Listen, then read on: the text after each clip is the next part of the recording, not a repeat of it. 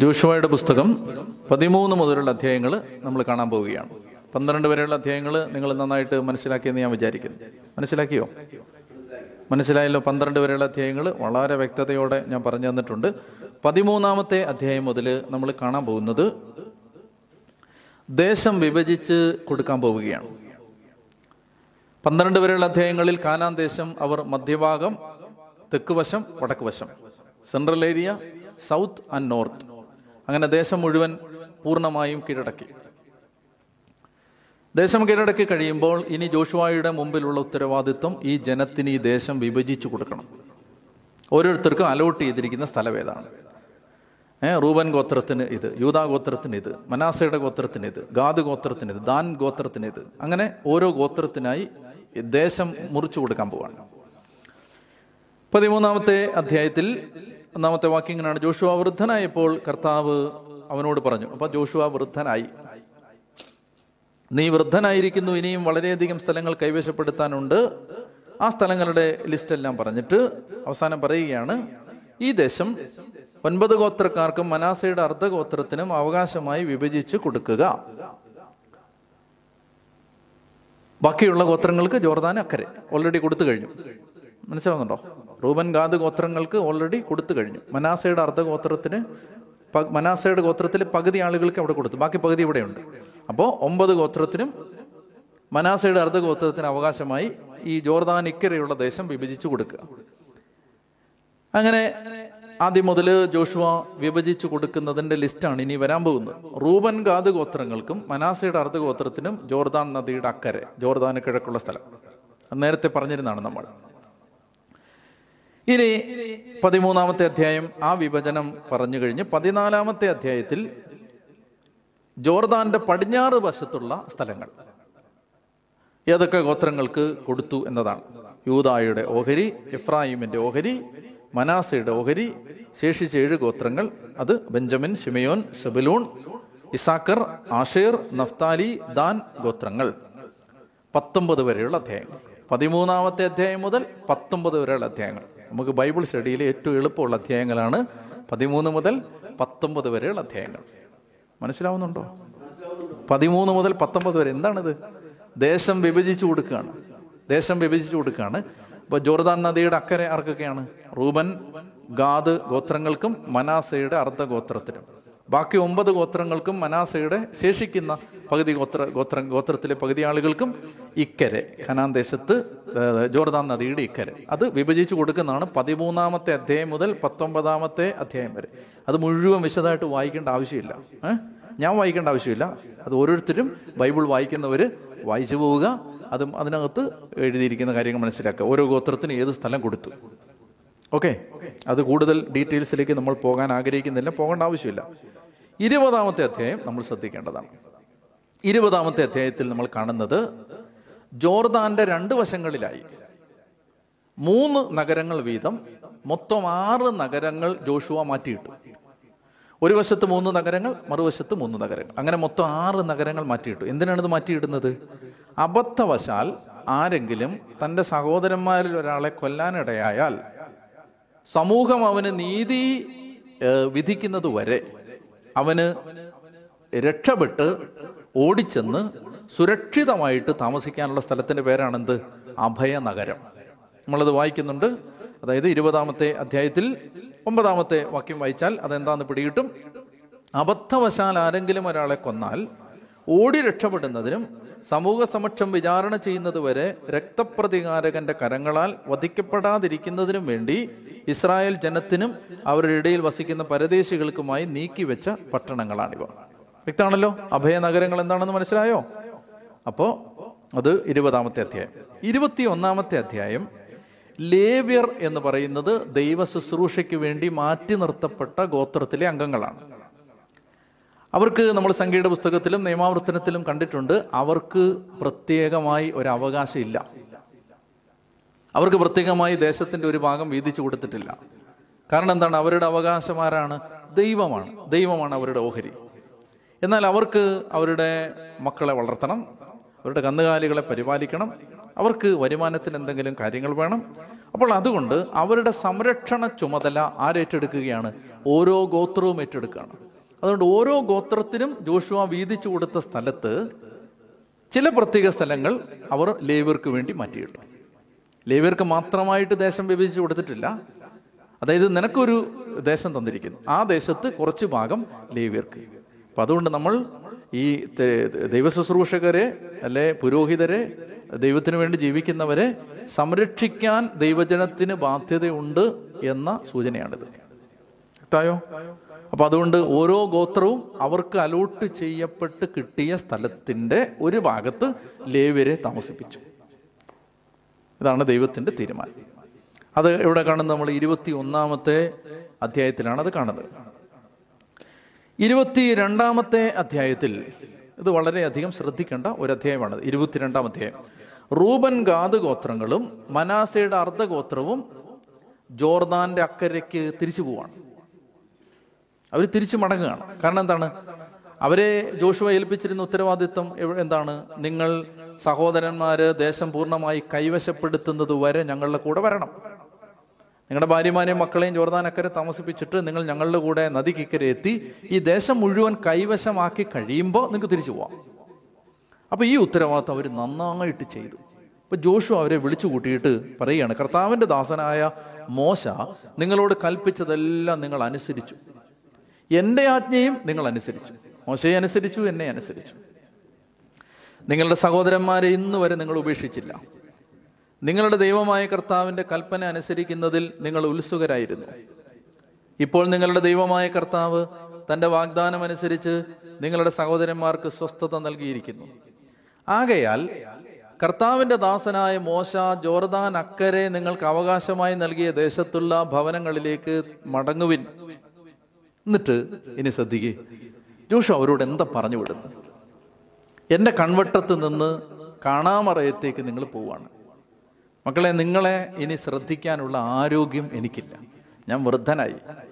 ഏതാനും നാളുകൾ കഴിയുമ്പോൾ മരണത്തിന്റെ ദൂതൻ എന്നെ തേടി വരുമ്പോൾ ഞാൻ യാത്രയാവും. ഇനി ഈ ദേശത്ത് ജീവിക്കാൻ പോകുന്നത് നിങ്ങളാണ്. ഇസ്രായേൽ ജനം ഒരുമിച്ച് താമസിക്കുന്ന സ്ഥലത്ത് നിന്ന് അല്പം മാറിയാണ് നിങ്ങൾ താമസിക്കാൻ പോകുന്നത്. അപ്പം നിങ്ങളെ പിന്തുടരാൻ ഒരുപക്ഷെ ആരും ഉണ്ടാവില്ല. നിങ്ങൾ എങ്ങനെ ജീവിക്കുന്നു എന്ന് അന്വേഷിക്കാൻ ആരും ഉണ്ടാവില്ല. മക്കളെ അതുകൊണ്ട് നിങ്ങൾ എന്ത് ചെയ്യണം?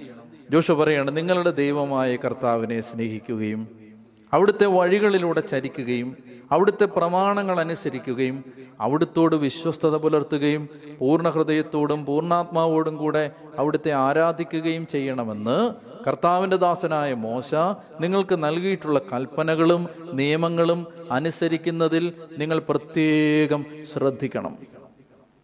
ജോഷുവ ഒരു പട്ടാളക്കാരൻ മാത്രമല്ല ഒരു കമാൻഡർ മാത്രമല്ല ഒരു മിലിറ്ററി ലീഡർ മാത്രമല്ല ഒരപ്പൻ ഒരു ആത്മീയ പിതാവ്. മക്കളെക്കുറിച്ച് കരുതലുള്ള ഒരാൾ അപ്പൊ ഇതാണ് ഒരു ഒരു ദൈവ ശുശ്രൂഷകന്റെ ഹൃദയം. അതായത് അവരെങ്ങനെയെങ്കിലും ഞാൻ ആ ദേശം നിങ്ങൾക്ക് പിടിച്ചെടുത്ത് തന്നിരിക്കുന്നു നിങ്ങൾ പോയി ജീവിച്ചോളൂ എന്ന് പറഞ്ഞു വിടുകയല്ല. അവരുടെ ആത്മാവിന്റെ കാര്യത്തിൽ ഈ ദൈവം തെരഞ്ഞെടുത്ത എല്ലാവർക്കും ഒരു ശ്രദ്ധയുണ്ട്. ഇദ്ദേഹം പറഞ്ഞു വിടുന്ന എന്താണ്? മക്കളെ നിങ്ങൾ ദൈവത്തെ ആരാധിക്കുന്നതിൽ നിന്നും സ്നേഹിക്കുന്നതിൽ നിന്നും പുറകോട്ട് പോവല്ലേ? നമ്മൾ നമ്മുടെ മക്കളെ കെട്ടിച്ചയക്കുമ്പോൾ കുഞ്ഞുങ്ങളെ പഠിക്കാനായിട്ട് വിടുമ്പോൾ അവർ കുഞ്ഞുങ്ങളെ നിങ്ങളുടെ മക്കളെ നിങ്ങൾ കെട്ടിച്ചയക്കുമ്പോൾ എന്ത് പറഞ്ഞിട്ടാണ് നിങ്ങൾ വിടുന്നത്? യോശുവ പറഞ്ഞതുപോലെ ആരെങ്കിലും പറയുമോ മക്കളെ നിങ്ങൾ അവിടെ ചെല്ലുമ്പോൾ നിങ്ങൾ വിശുദ്ധിയോടെ ജീവിക്കണം. നിങ്ങൾ എല്ലാ ദിവസവും പ്രാർത്ഥിക്കണം. നിങ്ങൾ എല്ലാ ദിവസവും പരിശുദ്ധ കുർബാനയ്ക്ക് പോകണം. നിങ്ങൾ സഭയോട് ചേർന്ന് നിൽക്കണം. നിങ്ങൾ ദൈവത്തെ മറക്കരുത്. ഇങ്ങനെ പറഞ്ഞാണോ മക്കളെ നിങ്ങൾ ജീവിതത്തിൽ മറ്റൊരു ജീവിതത്തിലേക്ക് യാത്ര അയക്കുന്നത്? അത് ശ്രദ്ധിക്കണം. അവിടെ എല്ലാ ദിവസവും എന്ത് നടക്കുന്നു എന്ന് വിളിച്ച് പറയണം. നാഴികയ്ക്ക് നാൽപ്പത് വട്ടം എന്നെ ഫോൺ വിളിക്കണം. മെസ്സേജ് അയക്കാൻ മറന്നു പോകരുത്. നീ ഇന്ന് രാവിലെ എന്താണ് ഇന്നും ഇഡലിയാണോ എന്ന് ഇങ്ങനെയാണോ പറഞ്ഞു വിടേണ്ടത്? അങ്ങനെയാണോ പറഞ്ഞു അങ്ങനെയല്ല. നിങ്ങൾ വെച്ചാൽ ഒരു ഒരു മനുഷ്യന്റെ കരുതൽ കണ്ടില്ലേ? അതായത് ഈ ജനം തിരിച്ചു പോകണം മക്കളെ നിങ്ങൾ ഇത്രയും നാൾ നല്ല വിശ്വസ്തയോടെ ജീവിച്ചു. ഞങ്ങളെല്ലാം അത് കണ്ടു. ഞങ്ങൾക്ക് ഒത്തിരി സന്തോഷമായി നാളെയും നിങ്ങൾ അങ്ങനെ ആയിരിക്കണം. അപ്പൊ ഇങ്ങനെ കരുതലുള്ള ഒരപ്പൻ അവരെ ആ ആ ആ കരുതൽ നമ്മളിങ്ങനെ കൊടുത്തു വിട്ടാൽ അത് അവരുടെ തലേ കിടക്കും. ഈ ഓർമ്മപ്പെടുത്തലുകൾ മനുഷ്യരുടെ മനസ്സിൽ കിടക്കും. ഞാൻ എന്റെ മനസ്സിലുള്ള എന്നെ വല്ല ഒത്തിരി സ്പർശിച്ച ഒരു ഒരു സംഭവം. സംഭവമാണോ കഥയാണോ എന്നൊന്നും അറിയില്ല പക്ഷെ അത് നല്ലതാണ്. ഒരു ചെറുപ്പക്കാരൻ നാട്ടുമ്പുറത്ത് നിന്ന് നഗരത്തിലേക്ക് പഠിക്കാൻ പോവാണ്.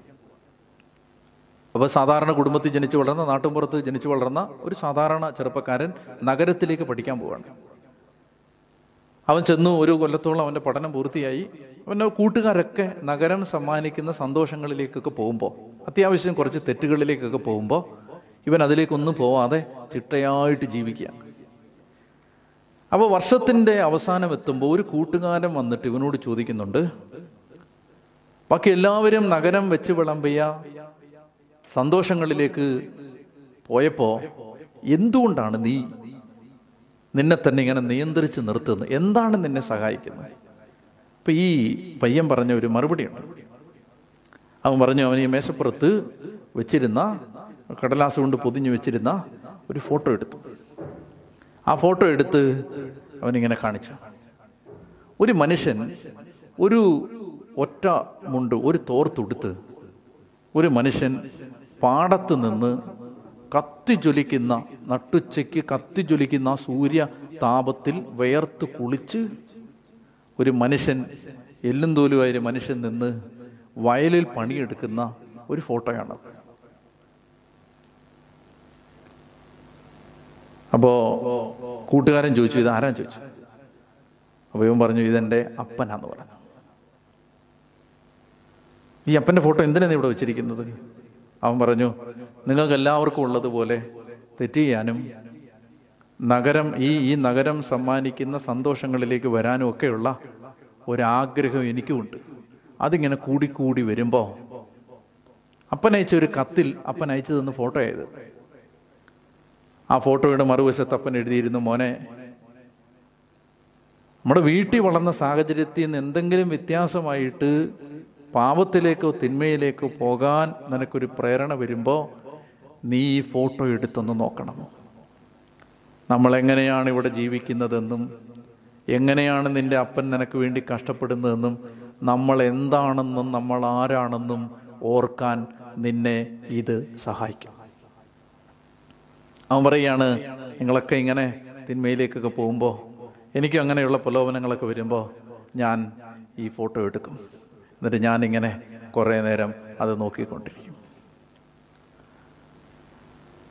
കഥയാവാൻ സംഭവം എന്തോ ആവട്ടെ അങ്ങനെ നമ്മളെ ദൈവം എത്രമാത്രം നമ്മൾ നല്ലവരായി ജീവിക്കണമെന്ന് ആഗ്രഹിക്കുന്നുവെന്ന് ഓർമ്മിപ്പിക്കുന്ന ആ അപ്പന്റെ ഫോട്ടോയാണ് ഈ പുസ്തകം.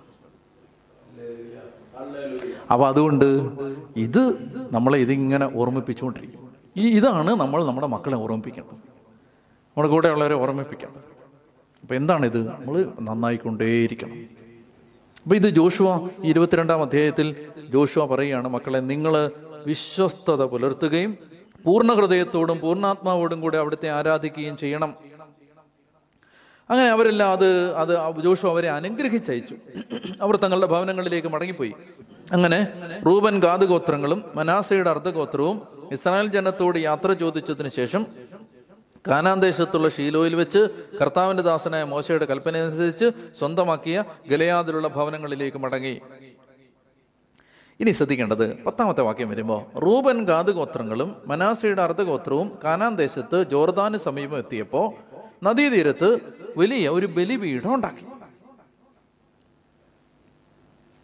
ഇതാ റൂബൻ ഗാദ് ഗോത്രങ്ങളും മനാസയുടെ അർദ്ധഗോത്രവും ഇസ്രായേൽ ജനത്തിന്റെ അവകാശ ഭൂമിയിൽ കാനാൻ ദേശത്തിന്റെ അതിർത്തിയിൽ ജോർദാന്റെ തീരത്ത് ഒരു ബലിപീഠം നിർമ്മിച്ചിരിക്കുന്നുവെന്ന് ഇസ്രായേൽ ജനം കേട്ടു. അപ്പോൾ ഇസ്രായേൽ ജനം മുഴുവൻ അവരോട് യുദ്ധം ചെയ്തതിനു വേണ്ടി ഷീലോയിൽ സമ്മേളിച്ചു. എന്താണ്? ഇവർ പോയ വഴിക്ക് ജോർദാൻ നദിയുടെ തീരത്ത് ഒരു വലിയ ബലിപീഠം ഉണ്ടാക്കി. ഉടനെ ബാക്കിയുള്ളവർ ഇത് കേട്ട പാതി കേൾക്കാത്ത പാതി അവർ ബലിപീഠം ഉണ്ടാക്കി ദൈവത്തിനെതിരെ തെറ്റ് ചെയ്തു എന്ന് പറഞ്ഞിട്ട് അവർക്കെതിരെ യുദ്ധത്തിന് വരികയാണ്. അങ്ങനെ യുദ്ധത്തിന് വരുന്ന സമയത്ത് റൂബൻ ഗാദ ഗോത്രങ്ങളും മനാസയുടെ അർദ്ധഗോത്രവും ഇസ്രായേൽ ഗോത്ര തലവന്മാരോട് പറഞ്ഞു ഈ യുദ്ധത്തിന് വന്ന ആളുകളോട് പറഞ്ഞു. ഞാൻ പറയുന്നത് മനസ്സിലാവുന്നുണ്ടോ ഇത്? സർവശക്തനായ ദൈവമാണ് കർത്താവ്. അതെ സർവശക്തനായ ദൈവം തന്നെയാണ് കർത്താവ്. അവിടുത്തോട് മത്സരത്താലോ അവിശ്വസ്തതയാലോ അവിടുത്തെ അനുഗമിക്കുന്നതിൽ നിന്ന് പിന്തിരിയുന്നതിനു വേണ്ടിയാണ് ഈ ബലിപീഠം ഞങ്ങൾ പണിതതെങ്കിൽ അവിടുന്ന് ഞങ്ങളെ ശിക്ഷിച്ചോട്ടെ. ഞങ്ങൾ ദൈവത്തോട് മറുതലിക്കാനല്ല ഈ ബലിപീഠം പണിതത്. അവർ പറയുകയാണ്. ഞങ്ങൾ അതിന്മേൽ ദഹനബലി ധാന്യബലി സമാധാന ബലി അർപ്പിക്കുന്നെങ്കിൽ അവിടുന്ന് ഞങ്ങളോട് പ്രതികാരം ചെയ്യട്ടെ. ഭാവിയിൽ അവർ പറയുകയാണ് ഭാവിയിൽ ഞങ്ങളുടെ നിങ്ങളുടെ മക്കൾ ഞങ്ങളുടെ മക്കളോട് ഭാവിയിൽ നിങ്ങളുടെ മക്കൾ ഞങ്ങളുടെ മക്കളോട് ഇസ്രായേലിന്റെ ദൈവമായ കർത്താവുമായി നിങ്ങൾക്ക് എന്ത് ബന്ധമാണുള്ളത്? നിങ്ങൾക്കും ഞങ്ങൾക്കും ഇടയിൽ അതിർത്തിയായി കർത്താവ് ജോർദാനെ നിശ്ചയിച്ചിരിക്കുന്നു. കാരണം ഞങ്ങൾ നിങ്ങൾ ജോർദാന്റെ അക്കരയാണല്ലോ. നിങ്ങളും ഇസ്രായേലിന്റെ ദൈവമായിട്ട് എന്തെങ്കിലും ബന്ധമുണ്ടോ? എന്ന് നിങ്ങളുടെ മക്കൾ ഞങ്ങളുടെ മക്കളോട് ചോദിച്ചാൽ കർത്താവിനെ ആരാധിക്കാൻ നിങ്ങൾക്ക് അവകാശമില്ല എന്ന് പറഞ്ഞാൽ അങ്ങനെ ഞങ്ങളുടെ മക്കൾ ദൈവത്തിൽ നിന്ന് അകന്നു പോകാതിരിക്കാനാണ് ഞങ്ങൾ ഈ ബലിപീഠപ്പെടുന്നത് മനസ്സിലായോ? ഒരു ബലിപീഠം പണിത് എന്തിനാണ്? നാളെ ഞങ്ങളുടെ കുഞ്ഞുങ്ങളോട് നിങ്ങളുടെ കുഞ്ഞുങ്ങൾ പറയുകയാണ് നിങ്ങൾ ജോർദാൻ അക്കരയാണ് ഇസ്രായേലിന് അവകാശമായി കിട്ടിയ ഭൂമിയിൽ അല്ല നിങ്ങൾ താമസിക്കുന്നത് അതുകൊണ്ട് നിങ്ങൾ ഈ ദൈവത്തെ ആരാധിക്കാൻ നിങ്ങൾക്ക് എന്താണ് അവകാശമെന്ന് ഞങ്ങളുടെ കുഞ്ഞുങ്ങളോട് ആരെങ്കിലും ചോദിച്ചിട്ട് അവർ ദൈവത്തിൽ നിന്ന് അകന്നു പോകാതിരിക്കാൻ ഒരു ഓർമ്മപ്പെടുത്തലായിട്ടാണ് ഞങ്ങളിത് പണിത് മനസ്സിലായോ? അതുകൊണ്ട് ഒരു ബലിപീഠം നിർമ്മിക്കാൻ ഞങ്ങൾ തീരുമാനിച്ചു. ദഹനബലിയോ ഇതര ബലിയോ അർപ്പിക്കുന്നത് നല്ലത്. പ്രസ്തുത നിങ്ങൾക്കും ഞങ്ങൾക്കും മധ്യേ നമ്മുടെ പിൻതലമുറകൾക്കിടയിൽ ഒരു സാക്ഷ്യമായിട്ടാണ് നിർമ്മിച്ചത്. കർത്താവിന്റെ സന്നിധിയിൽ നിങ്ങൾ ഞങ്ങൾ ദഹനബലിയും സമാധാന ബലിയും മറ്റു ബലികളും അർപ്പിക്കുന്നത് ഭാവിയിൽ നിങ്ങളുടെ മക്കൾ ഞങ്ങളുടെ മക്കളോട് കർത്താവിൽ നിങ്ങൾക്ക് ഓഹരിയില്ല എന്ന് പറയാതിരിക്കാൻ വേണ്ടിയിട്ടാണ്. മനസ്സിലായോ? അപ്പോ റൂബൻ ഗാദ് മനാസ ഗോത്രങ്ങൾ പറഞ്ഞ ഈ വാക്ക് കേട്ട് പുരോഹിതനായ ഫിനഹാസും അവന്റെ കൂടെ ഉണ്ടായിരുന്ന ശ്രേഷ്ഠന്മാരും ഇസ്രായേലിലെ ഗോത്ര തലവന്മാർക്കും തൃപ് അവരും തൃപ്തരായി. പുരോഹിതനായ എലിയാസറിന്റെ മകൻ ഫിനഹാസ് അവരോട് പറഞ്ഞു കർത്താവ് നമ്മുടെ മധ്യത്തിലുണ്ടെന്ന് ഇന്ന് ഞങ്ങൾ അറിയുന്നു. എന്തെന്നാൽ നിങ്ങൾ കർത്താവിനെതിരെ അകൃത്യം ചെയ്തില്ല. നിങ്ങൾ ഇസ്രായേൽ ജനത്തെ കർത്താവിന്റെ കോപത്തിൽ നിന്ന് രക്ഷിച്ചിരിക്കുന്നു. അവർ ദൈവത്തെ സ്തുതിച്ചു. കർത്താവാണ് ദൈവമെന്ന് നമ്മുടെ ഇടയിൽ സാക്ഷ്യമായിരിക്കുമെന്ന് പറഞ്ഞ് ഗാദ് ഗോത്രങ്ങൾ ആ ബലിപീഠത്തിന് സാക്ഷ്യം എന്ന് പേരിട്ടു. അതായത് എന്താ ഇവിടുത്തെ മെസ്സേജ് എന്തെങ്കിലും കേട്ടാ ഉടനെ എടുത്ത് ചാടി കൊല്ലാൻ പോരുത്. സിവിൽ വാർ ഉണ്ടായേനെ ഇപ്പം. ഗോത്രങ്ങൾ തമ്മിൽ യുദ്ധം ഉണ്ടായേനെ ഇപ്പം. ഗോത്രങ്ങൾ തമ്മിൽ യുദ്ധം ഉണ്ടാവാതെ ഒരു പറഞ്ഞു ഞങ്ങളാ ഞങ്ങളുടെ ഉദ്ദേശം അതല്ല. അപ്പോൾ ഒരാൾ തെറ്റ് ചെയ്തു എന്ന് തോന്നുമ്പോൾ അയാൾ ചോദിക്കണം. എന്താണ് നീ ഇത് ചെയ്തത്? എന്തുകൊണ്ടാണ് ചെയ്തത്? എന്താണ് നിന്റെ ഇന്റൻഷൻ ചിലപ്പോൾ നമ്മൾ കാണുന്നതും വിലയിരുത്തുന്നതും സത്യമാവണമെന്നില്ല. അങ്ങനെ ഒരു വലിയ അപകടത്തിൽ നിന്ന് അവർ രക്ഷപ്പെടുന്നതാണ് നമ്മൾ ഇരുപത്തിരണ്ടാം അധ്യായത്തിൽ കാണുന്നത്.